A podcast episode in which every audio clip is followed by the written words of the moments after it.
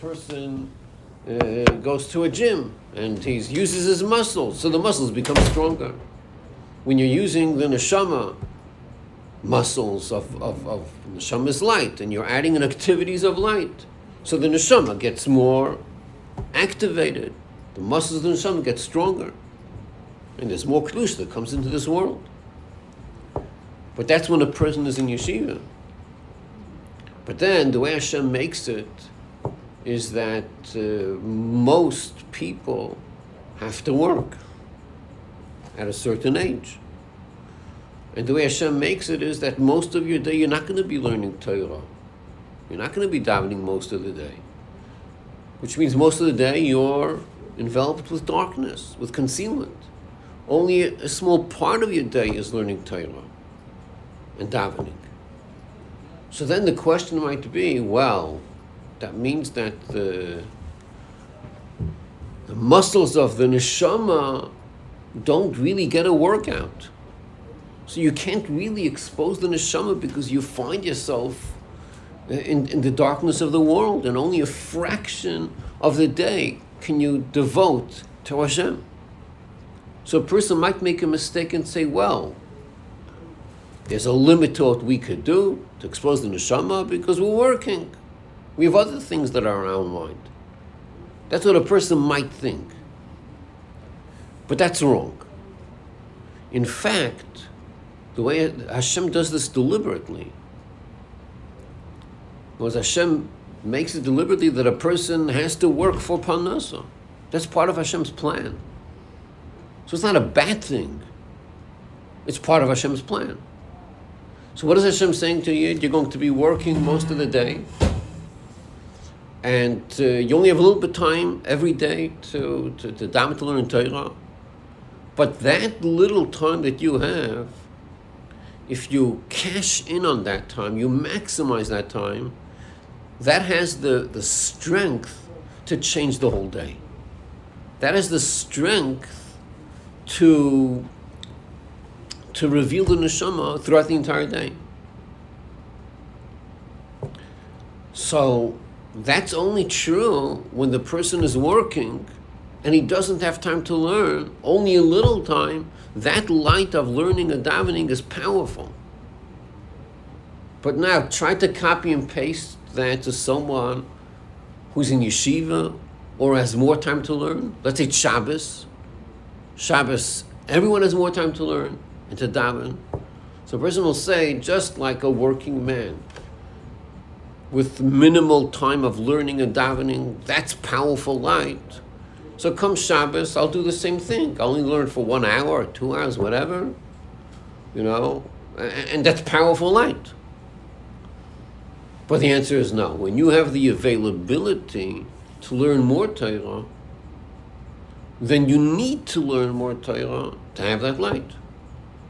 When you don't have that availability, you have less time, then that time you do devote to tefillah and Torah, that's powerful for the whole day. But when you have time to learn and you only spend a little time, the same amount of time you spend in the weekdays when you're working, that's how much time you spend on Shabbos or, or, or when you have a day off, then it's not enough light. So how could that be? Why is it that when you're working, an hour, two hours of learning Torah, three hours of learning, that's enough light for the whole day. And when you have the chance to learn more, and you learn that same amount, no, it's not enough light. What's the explanation for that? So here we get to an important concept of um, of thirst concept of thirst, which I'll soon explain what that means. That's one concept. And another concept of getting light from the darkness. Two concepts. Which means like this. When a person is working whole day, you only have a little time to learn Torah and to daven. So a yid should have a thirst. The thirst means, I wish I could spend more time learning and davening. I wish I would. I just can't. And obviously that's what Hashem wants. But I wish I would have more time. Or, in different words, I can't wait for Shabbos. Shabbos I'll have more time to learn Torah, more time to daven. Or I can't wait for vacation time. No work. I could spend more time learning and davening. So that's a thirst. The thirst means right, right now I don't have that much time, but I'm thirsty for more. So when the neshama has this thirst for more, so then when you spend that hour or two hours or three hours learning Torah and davening, that's powerful light to shine for the whole day. But if you copy and paste that on Shabbos, for example, we have more time to learn, and you say, nah, three hours is enough, two hours is enough, because I did that on the weekdays, and you told me that's enough light, so I want to use the same thing on Shabbos. No, Shabbos is not going to work. Why not? Because where's your thirst? If you're thirsty, you do more, you learn more. So you're learning without the thirst. Ah, without the thirst, no, it's not going to do the job. Then you have to learn more Torah. That shows you are really thirsty. And that's going to impact the weekdays also. Because then it shows that the thirst is real. Because you're utilizing Shabbos properly. Or another day off that you get from work.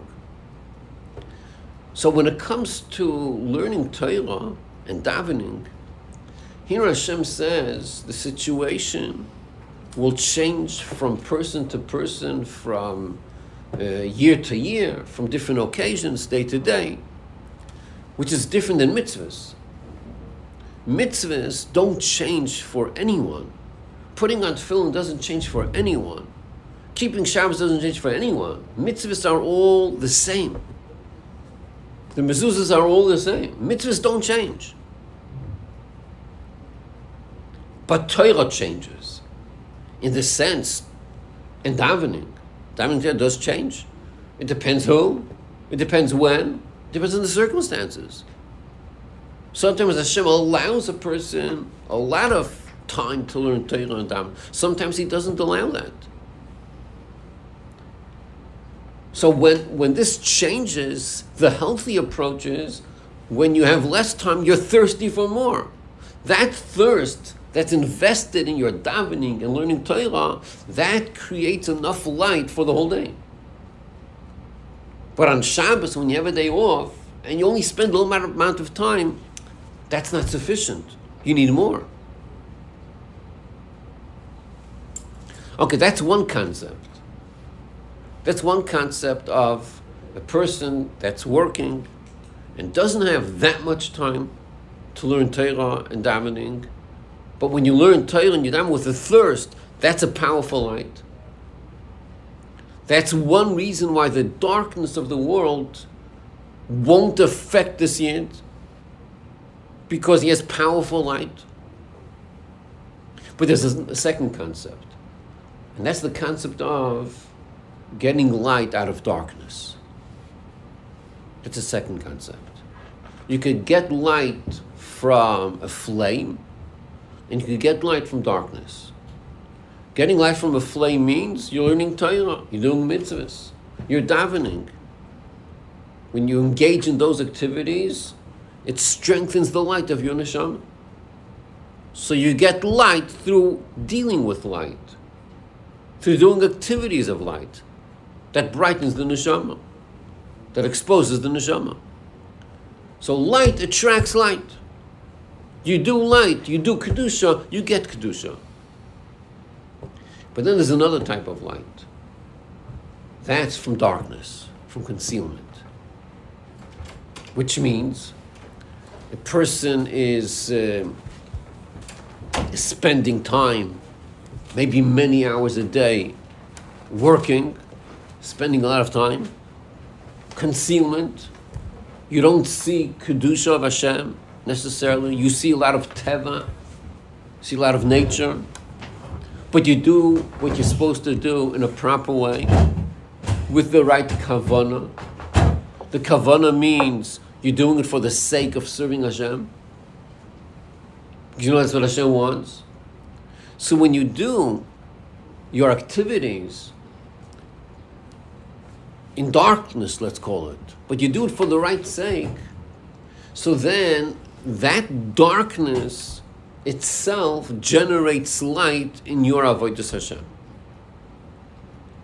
So that's another way of getting light, not from light but from darkness. Let's take another example. A person eats, drinks, person does exercise.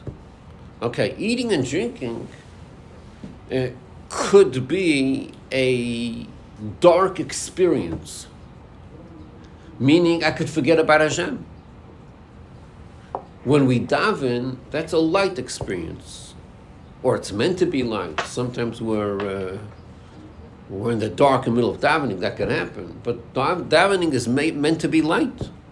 Learning Torah is light. You're learning the Torah of Hashem, that's light. Learning Torah could also be with, with dark glasses. You can learn Torah and not, and not really tap in and appreciate the light. You can learn Torah and there's darkness there also. You know what kind of Torah that is? A Torah that you learn, which could be covered up. You know what kind of Torah that is? Huh? Like, air, like arrogance. Right. learning for yourself. Right, right, right. A person is Torah for himself. You're forgetting about the Kedusha of the Torah. So that's learning Torah. Torah itself is light, but you're covering it up with your dark sunglasses.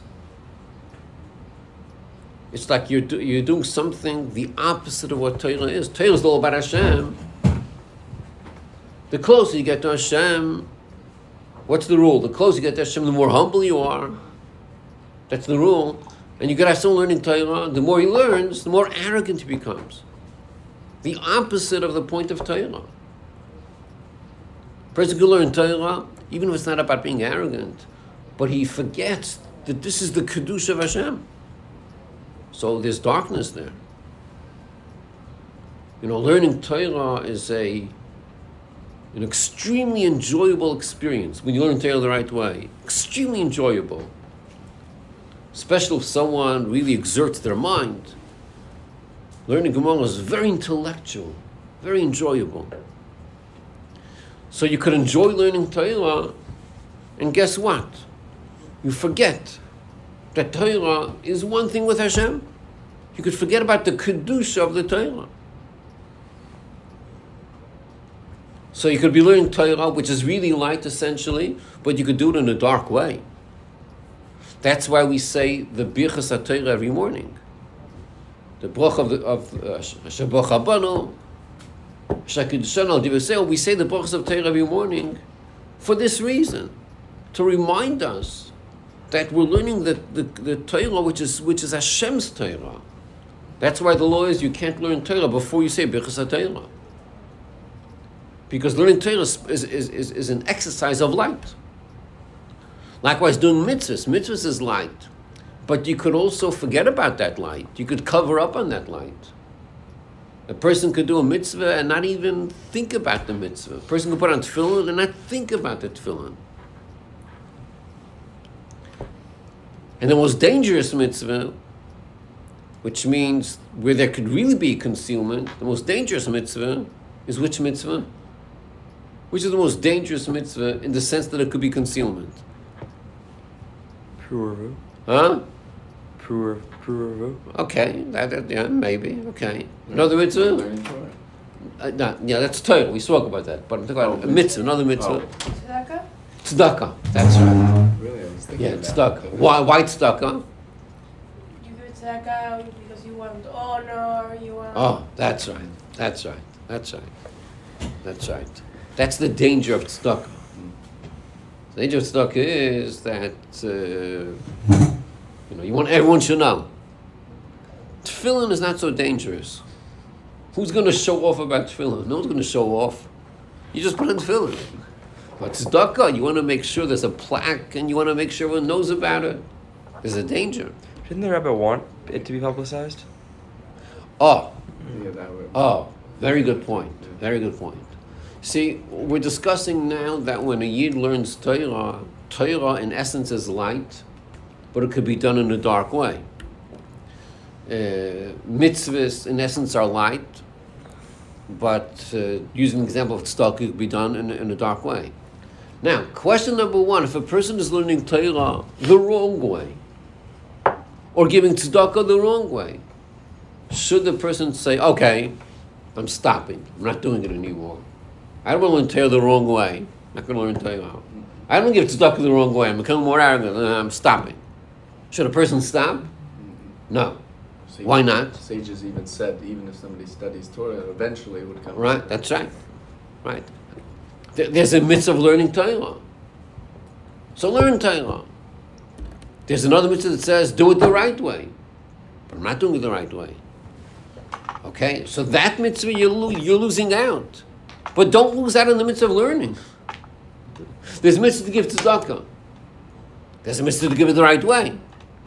Okay? So person, I'm not doing it the right way. So you're missing that mitzvah. But don't miss the mitzvah of tzedakah. Continue doing that. That's one point. Another point is that um, when it comes to, uh, let's say, learning Torah, let's use that as an example, and likewise tzedakah. We'll start with Torah. If a person really connects to Torah, you really connect to Torah. You're fully engaged in Torah. You have a relationship with Torah. It means something to you. Now, one of the tests of knowing how connected you are to Torah is by answering the following question How many more people did you share your learning Torah with? How many people did you encourage to learn Torah? That's like a test question. If you really have a relationship with Torah, you want others to learn Torah also, not just you. If you're just involved in your learning Torah, something is missing in the relationship. Oh, same thing as mitzvahs. Same point. If you really are doing the mitzvah, if you're connecting the mitzvah, you want others to do it. So um, when a person gives tzedakah, if you're giving tzedakah could generate that other people should give tzedakah, then that's a big mitzvah. So if you publicize, if they, you know, it's publicized, they're bringing tzedakah, and others will be maybe jealous or they'll want to emulate, that's a good thing. That's positive. Now, maybe the person's doing it for the wrong reason, true. That could be. But part of the mitzvah of tzedakah is that there should be more tzedakah in the world. I, I think, uh, I didn't uh, see statistics on this, but this is what I noticed. You know, it says in Shulchan that before davening, you should give tzedakah. So before Shachris, people give tzedakah. Before Mincha, you give tzedakah. Now, uh, what happens, I mean, I've seen it. Tell me if you've seen it. Sometimes you see a person goes and gives money in shul to tzedakah, and all of a sudden other people start following. It's like people reminding themselves. You ever saw that? I saw it a lot of times. One was gives tzedakah, and all of a sudden I see a whole bunch of other people. Okay? So a mitzvah attracts another mitzvah, not just by itself, but other people also. Mitzvah with a mitzvah. Right? Right. Right? Okay, so so a person could be learning Torah and there's darkness there, learn Torah anyway. But the right way of learning Torah is doing it for the right way, for the right reason. Giving tzedakah is a mitzvah. Tzedakah is light, but it, you could do it in a dark way. Keep on doing it anyway. But it's better to do tzedakah the right way. And if you do Torah in the right way and stuck in the right way, so that exposes more of your neshama. So that's getting light from light. The light of the neshama is lit through the light of Torah and the light of mitzvahs and the light of davening. But there's another way of lighting the neshama from the darkness. So taking the example of, of eating, eating, uh, sleeping, uh, drinking, working, doing exercise. These are all activities which, by definition, is concealment. In other words, the person eats, you don't see Hashem in the eating. When you're davening, you see Hashem, you're talking to Hashem, it's all about Hashem. When you're learning Torah, it takes more work to realize it's the Torah of Hashem. But you're, do- you're engaged in activity which is essentially all about Hashem. It's the Torah of Hashem. So you're engaged in activity of light. But when you're eating, by definition, that's darkness. Darkness means I don't see Hashem here. Now there's different degrees of darkness. I don't see Hashem, that's one level. It gets worse than that. It could get worse than that. What's worse? I'm enjoying the food. The reason I'm eating is to enjoy the food. Okay? So that's two levels of darkness. Number one, the food itself is, is dark. Where do you see Hashem in the food? Number two, not only don't you see Hashem, you're, you're eating for the sake of enjoyment. You could eat for the sake of enjoyment. That's even worse. Because now, now you're really forgetting about Hashem. Now you're really involved with yourself. So eating is darkness. But on the other hand, if a person eats the right way, you say bracha before, bracha after, and you eat for the sake of serving Hashem, so then, and then you actually serve Hashem. How are you going to serve Hashem? With the energy of the food. So then something happens. That food, which by definition is darkness, suddenly got transformed into light. And there's a certain light which comes from the food, which will help you in Torah mitzvahs. It's going to bring you more light in Torah mitzvahs. So that's an example of getting light from darkness.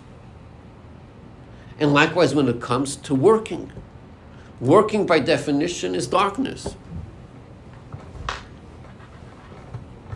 But if you do it the right way, then the darkness gets transformed into light. You could get light from the darkness, and that will help you in serving Hashem.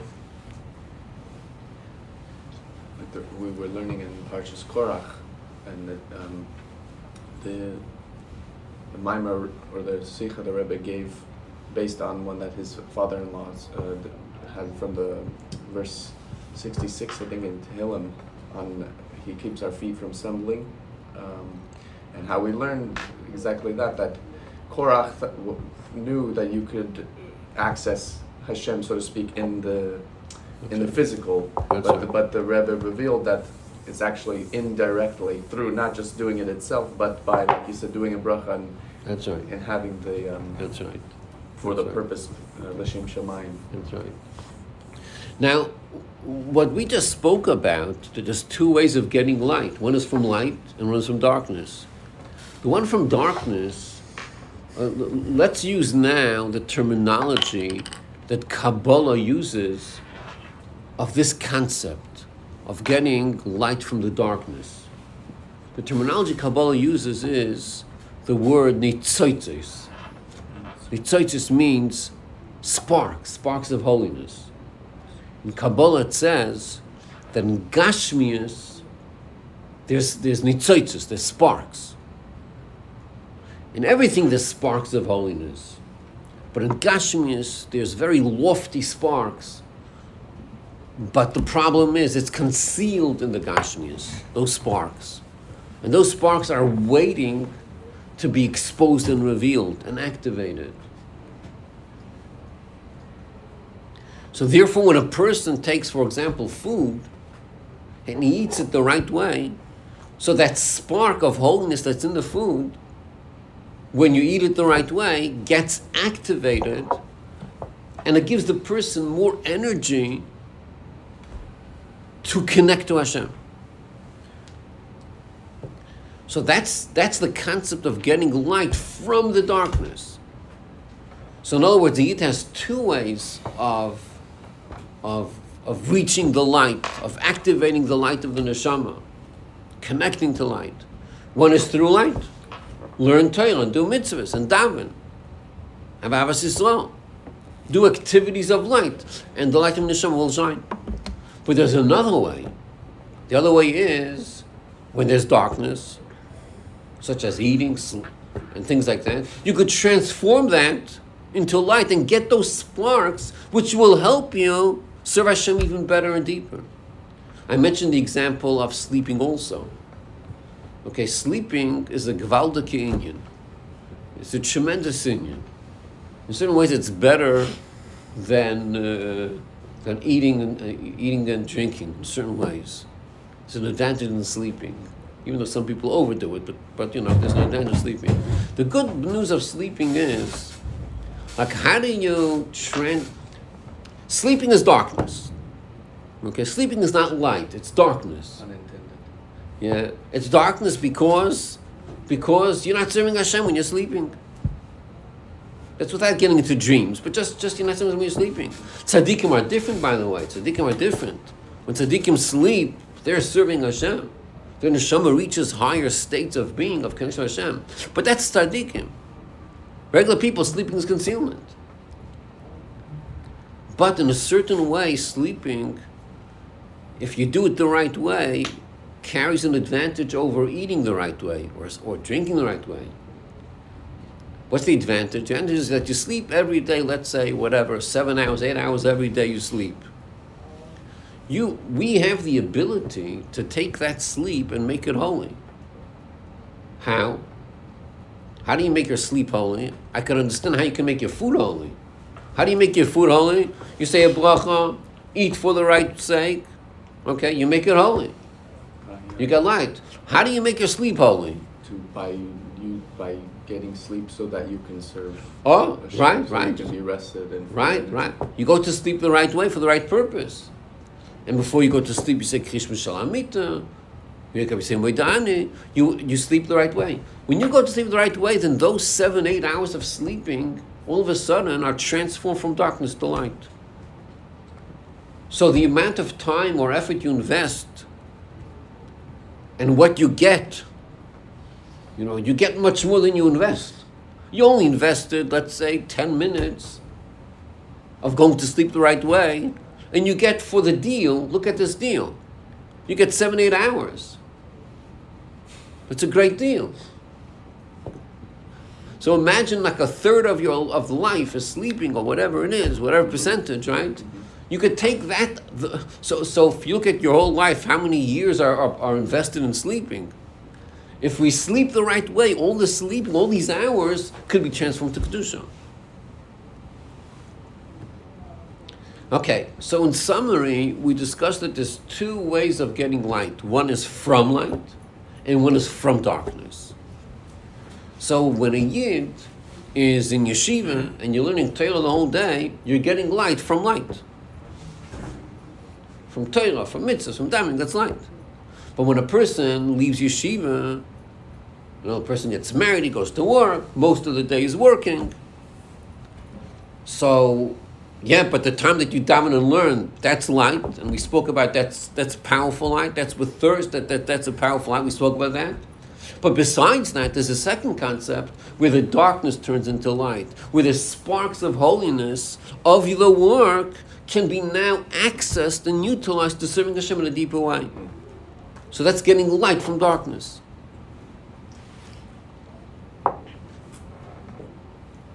Okay, so uh, that's the general concept. That, What's the verse from uh, King Solomon about something me me something? It's like if you can reread it where it's like from darkness, the greater greater light.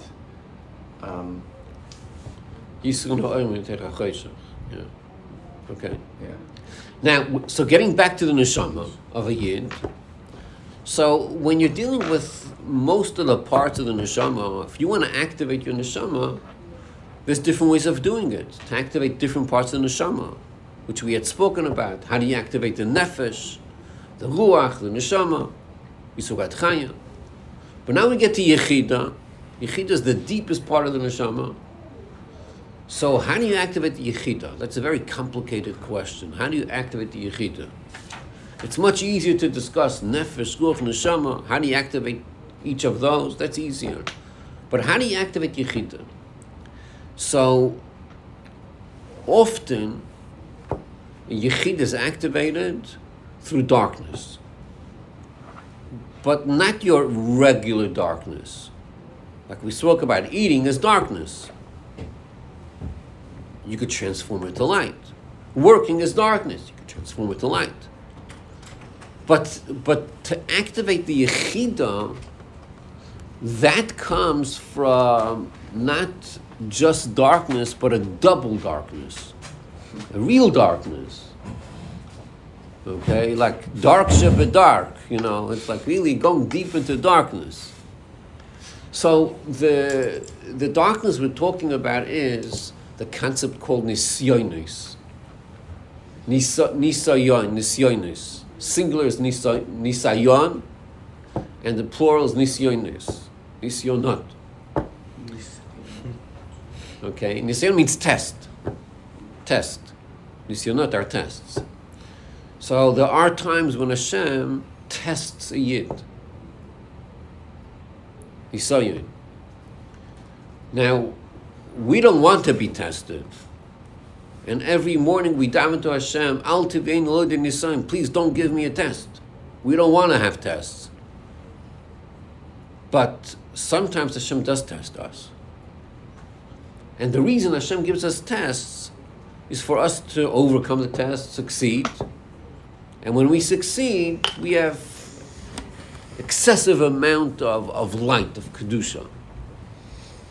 So that's called avoidus hanisyonis, the avoid of tests. Avoid nisyonis. So through nisyonis tests, that activates the yechidish of neshama. The test activates the yechidish of neshama. So these two types of darknesses that we spoke about, the regular darkness and this double darkness. So the second one is nisyonis tests, and there's avoidus and nisyonis. The avoid do we do in tests. Then there's the other avoid of the regular darkness, the darkness of, of food, of work, and things like that. That has a different name. That's called avoidus habirurim. Avoidus habirurim. Birurim means clarification, refinement. We spoke before about the sparks of holiness and gashmias. So our avoida is birurim, to clarify the nitzaitis, birur nitzaitis, to activate those sparks of holiness in the gashmias. That's called avoidus birurim. When a person eats l'shem shamayim, for the sake of heaven, he's doing the avoid of birurim. Birur means he's clarifying and separating and elevating the spark of holiness. So most of our avoida is avoidus habirurim. But then there's avoidus hanisyonis, an avoida of overcoming tests. That's something else. That's not the same as birurim. Test is a whole different dimension. So when it comes to avoidus habirurim, we could get light from darkness. But when it comes to nisyonis, when we succeed in nisyon, then we could activate the yechidish of neshama, the deepest part of the neshama. What, what is the, the um, avoidance of Arurim activating? Because it would seem if you're really doing, like you're, the you know you're eating for a purpose, you're you're sleeping for a purpose, etc. That would be that would have that would be having access to the yechida, in a way. Like if you're really doing it because So work that's more the connected to chaya. Really? That activates more the chaya. Right. Mm. Yechida is through is through nisyonis. That's yechida. So let's talk about about nisyonis. Let's talk about that. Hashem tests us. So you have nisyonis collectively for all the Jewish people. In different generations, they were nisyonis. There were generations where the Yidden were confronted with two options. Either they reject Judaism, they bow down to idolatry, or they'll be killed. You have the, the expulsions that took place in Portugal and Spain, different places, in Europe and other places. It was like very, very dangerous times, very dark times. Our history, for the most part, is very dark. And there were many nisyonis, collective nisyonis, where the Yidden were given an option either you reject Judaism or else. Or else they'll be killed or expelled or, or, or other things. So the Yidden, for the most part, for the most part, they succeeded in the tests and they, they remained strong in their attachment to Hashem. So that was the Nisayan, that was a test, and they succeeded. When they succeeded, the Yechid of the Neshama gets activated. Mesiras Nefesh is from Yechidah. And when didn't have these nisyonis, these tests, they had to have Mesiras Nefesh. That's Yechidah. That activates the Yechidah. It comes from Yechidah and it activates the Yechidah. So from darkness, double darkness of nisyonis, that activates the Yechidah. Now this is collective nisyonis for all the Yidden, but then there's the individual nisyonis. So an example of a nisyon is for some people, uh, keeping Shabbos is a nisyon. People never kept Shabbos, and they're learning about Judaism. They have a store that's open on Shabbos, and they have a test. They have a nisyon. Should they close the store or leave it open on Shabbos? They have a test on nisyon, and that's a very difficult test. Ninety percent of the business is on Saturday.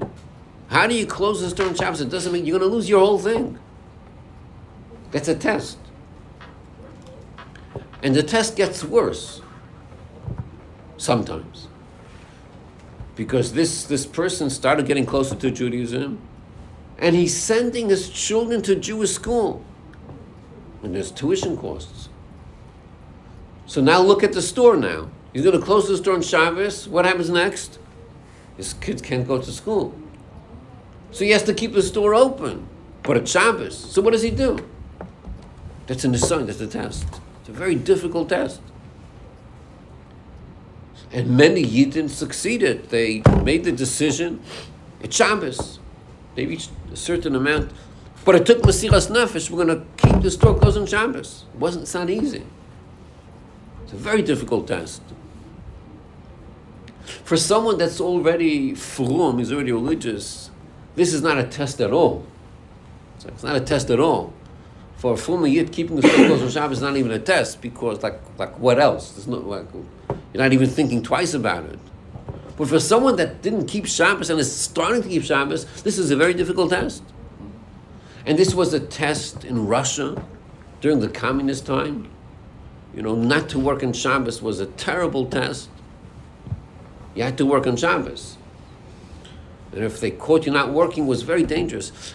And likewise, in those days in the United States, was also a test on Shabbos, keeping Shabbos. This was during the Depression, you know, 100 years ago, about, uh, was the, the economy was terrible, and if you wanted to find a job, in those days, they, you know, you had to work on Saturday also. Not, not because they were against the Jews, but you had to. And if you didn't work on Shabbos, they would fire you. So in those days, it was a big test to keep Shabbos. That's an Nisayan. It's a very difficult thing. But if you pass the test, then you activate the Yechidish Eben Neshama. So from the dark of the dark, very often that's where the Yechid is activated. Okay, what's your question? I'd say considering somebody who, or regardless of how we categorize somebody, couldn't somebody's real nis, avoidus nisonius, nisionis, be through like a avoidus haburim? Like let's say somebody like somebody has a real test of like an addiction to a let's say a, a, a substance, not necessarily a substance, even just any type of food, through their you know refining refining of how they approach it. That could be their real test. Uh, that could be. Yeah, it's yeah. possible. Yeah. Now this concept that we spoke about today, that you could get light from light and you could get light from darkness, and you get even more light from the double darkness, this is the secret of Gullus. This is the inner concept of what exile is about. Which means like this we've been in Gullus for almost 2,000 years. And how do we understand Golos? What's exile about? Now, Golos means we're in the wrong situation. We're not where we belong. We belong in a, ba- in a place where there's a Beis Hamikdash. We belong uh, where there's a Jewish king, there's Mashiach. We belong in the situation of Geula. That's where we belong. It belongs to Geula, to redemption. We don't belong in Golos. Golos is not our territory. It's not where we belong. Golos is darkness. We don't belong there.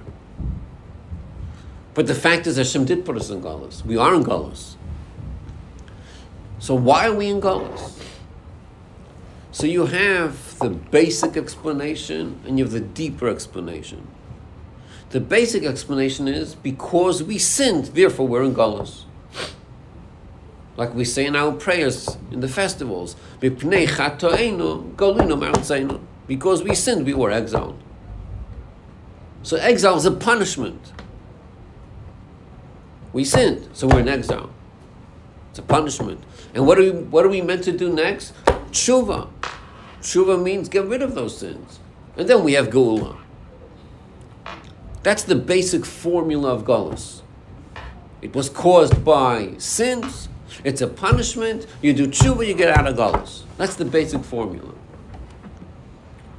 But digging deeper into Golos, there's something else taking place in Golos.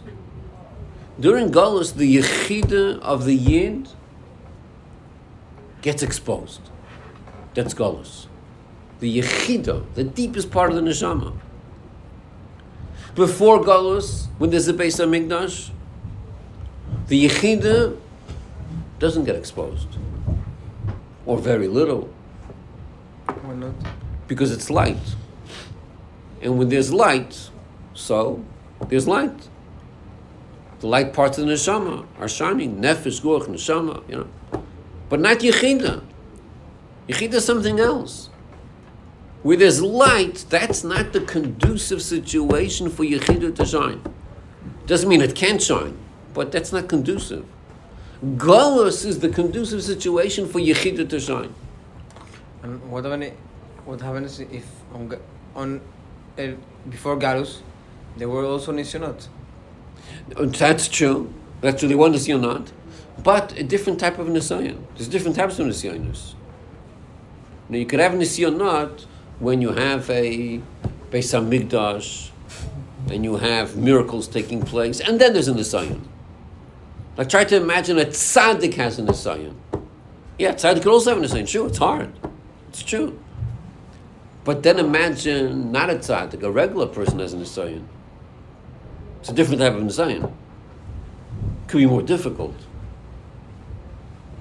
So it's true there were Nisayanas.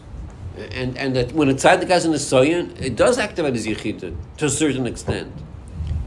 But the Nisayanas of regular people are more severe in many ways. The Nisayanas of Golos are more severe.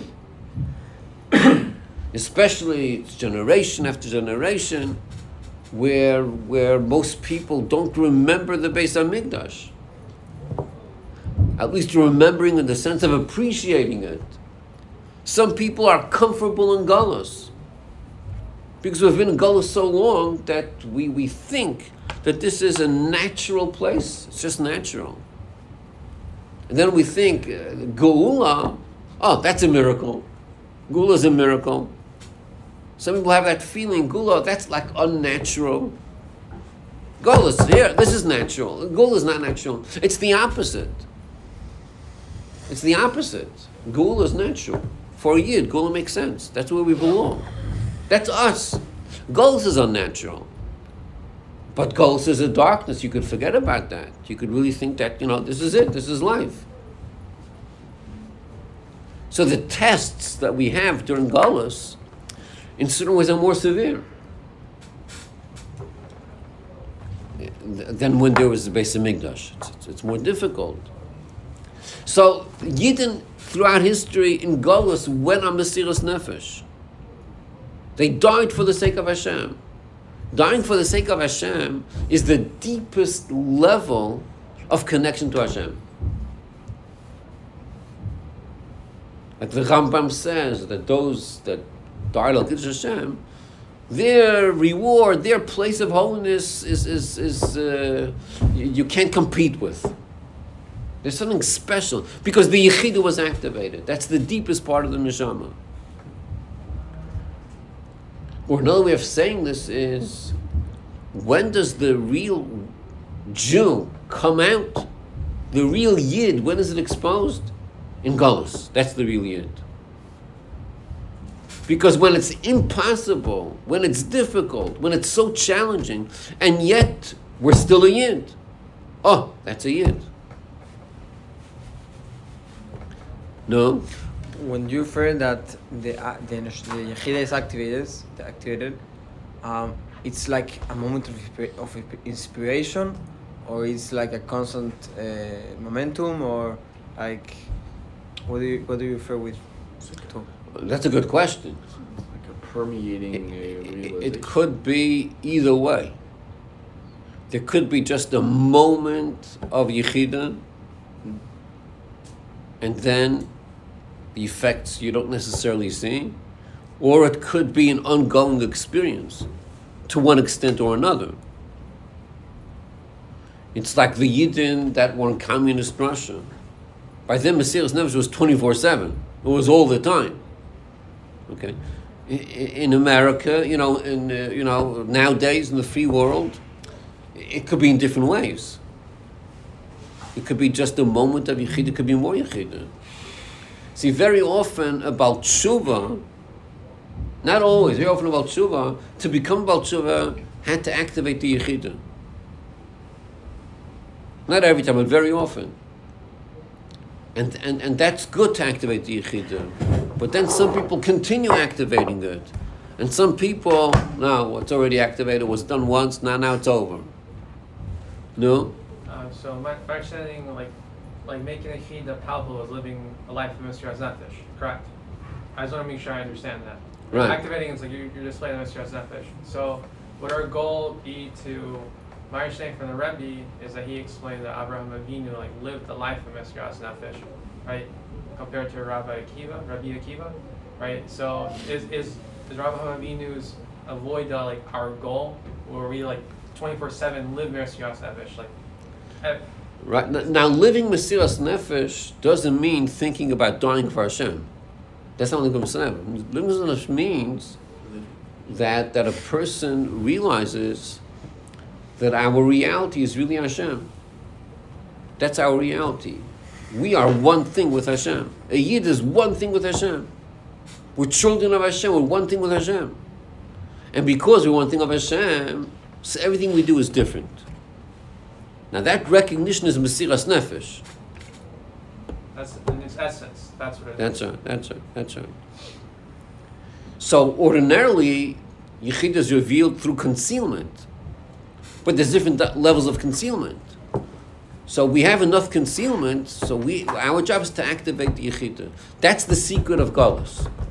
But since we already activated it, so now Mashiach is ready to come. So Hashem should help that this Shabbos should be Yontif. Me. And I think it's going to be two day Yontif. It's going to be Shabbos and Sunday. It's going to be two day Yontif. You know why I'm saying that? Shabbos and Sunday. Some, It's, uh, Tammuz. Right, because Shabbos is the seventh day of Tammuz. And the fast is pushed off for Sunday. So when Mashiach comes, it says that all these festivals will, tur- all these days will turn into days of mourning, we transform to days of joy.